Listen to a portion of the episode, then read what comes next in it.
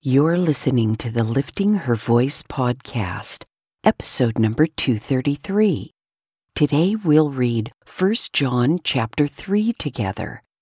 John calls us little children and tells us what God's love in action looks like.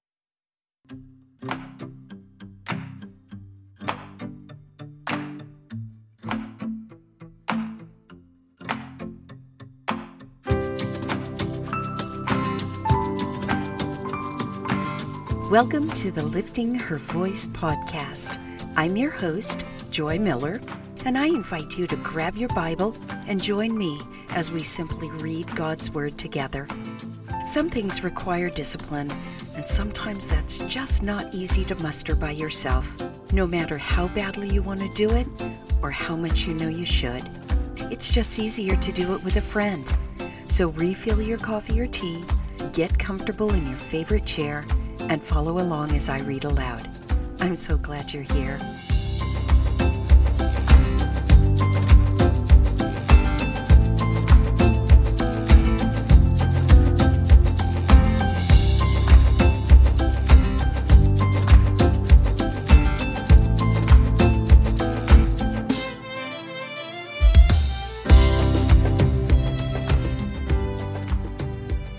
My book club met this past week to discuss the final of five relationship secrets for loving like Jesus in the book Love Like That by Les Parrott. The trait self giving.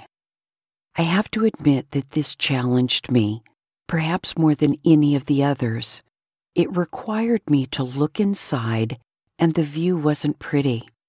How do we become more self giving. He talked about selfishness, the golden rule, and going the extra mile.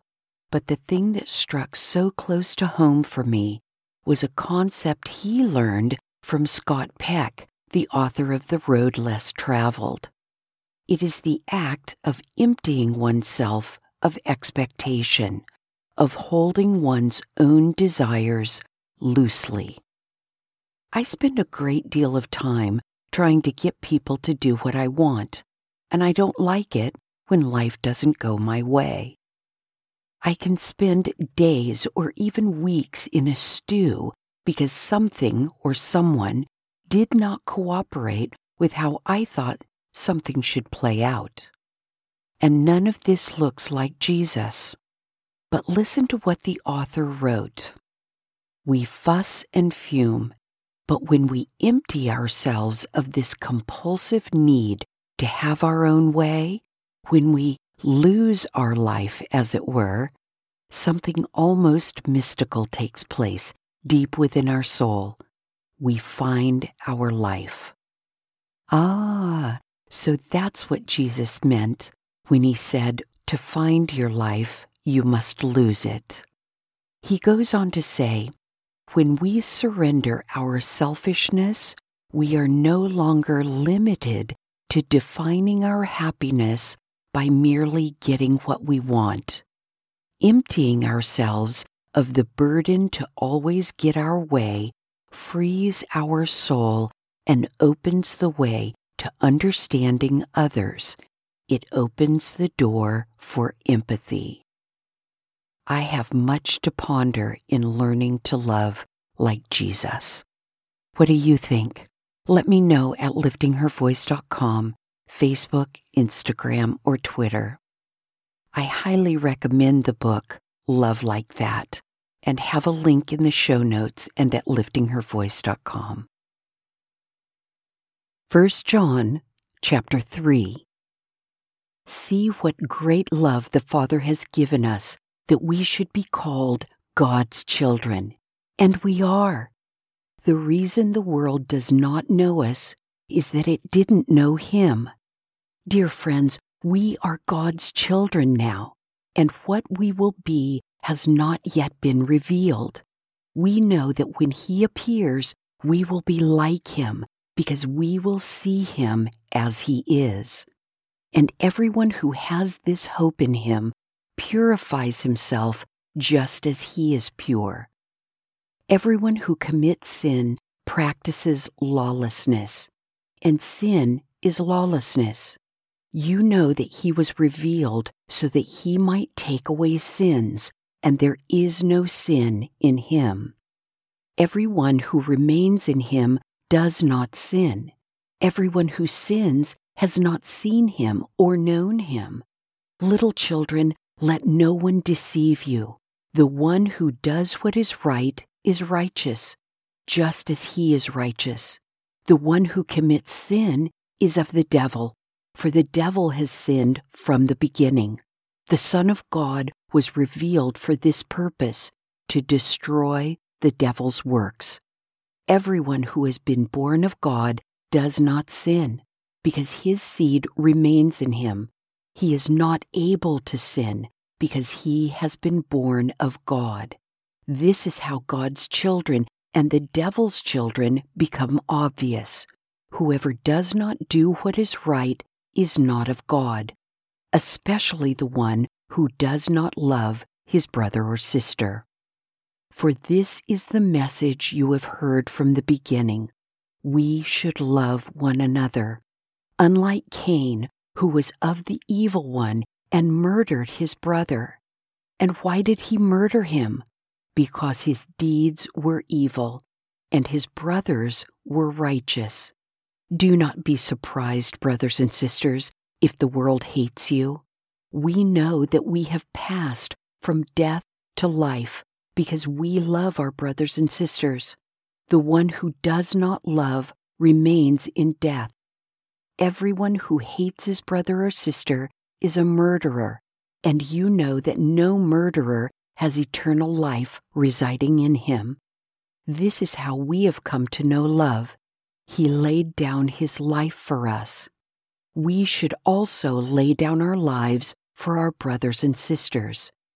If anyone has this world's goods and sees a fellow believer in need but withholds compassion from him, how does God's love reside in him?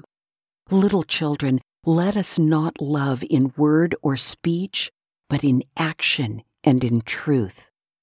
This is how we will know that we belong to the truth and will reassure our hearts before Him whenever our hearts condemn us. For God is greater than our hearts, and He knows all things. Dear friends, if our hearts condemn us, we have confidence before God and receive whatever we ask from Him because we keep His commands and we do what is pleasing in His sight. Now, this is His command that we believe in the name of his Son, Jesus Christ, and love one another as he commanded us. The one who keeps his commands remains in him, and he in him. And the way we know that he remains in us is from the Spirit he has given us. This is a meaty chapter. I don't know about you, but I was up and down and sideways, comforted one moment and feeling guilty the next. Now, I might be the only one, but I know good and well that I sin. How could John say that I don't? But let's pause and use our secret weapon, which is taking a deep breath and considering what we know to be true about God and Jesus. I know we haven't read the Old Testament yet, but we have read Paul and James, and they both quote Genesis 15:6. I think it applies here. Abram believed the Lord, and he credited it to him as righteousness. Jesus took the punishment for our sin, past, present, and future. As he hung on that cross, he knew every sin we would commit, even though we weren't even born. And if we believe, it is counted to us as righteousness, just like Abram. If you admit that you are a sinner and you believe that Jesus is God's Son and bore God's wrath for your sin, you have been saved from any further judgment. When God looks down from his heavenly throne at you, he doesn't see your sin. He sees Jesus. Now, read this chapter again and see if it makes more sense. Let's pray. Lord, thank you. When I look at me, all I see are my shortcomings, and I feel the regret of all my bad decisions. To think that you have separated me from my sin as far as the east is from the west, and that you remember them no more, as your word says, is still incredible to me. After all these years, my joy overflows as if I'm hearing it for the first time. Thank you. A thousand times thank you that we who have believed are counted not only as your creations, but as your children. And all God's children said, Amen.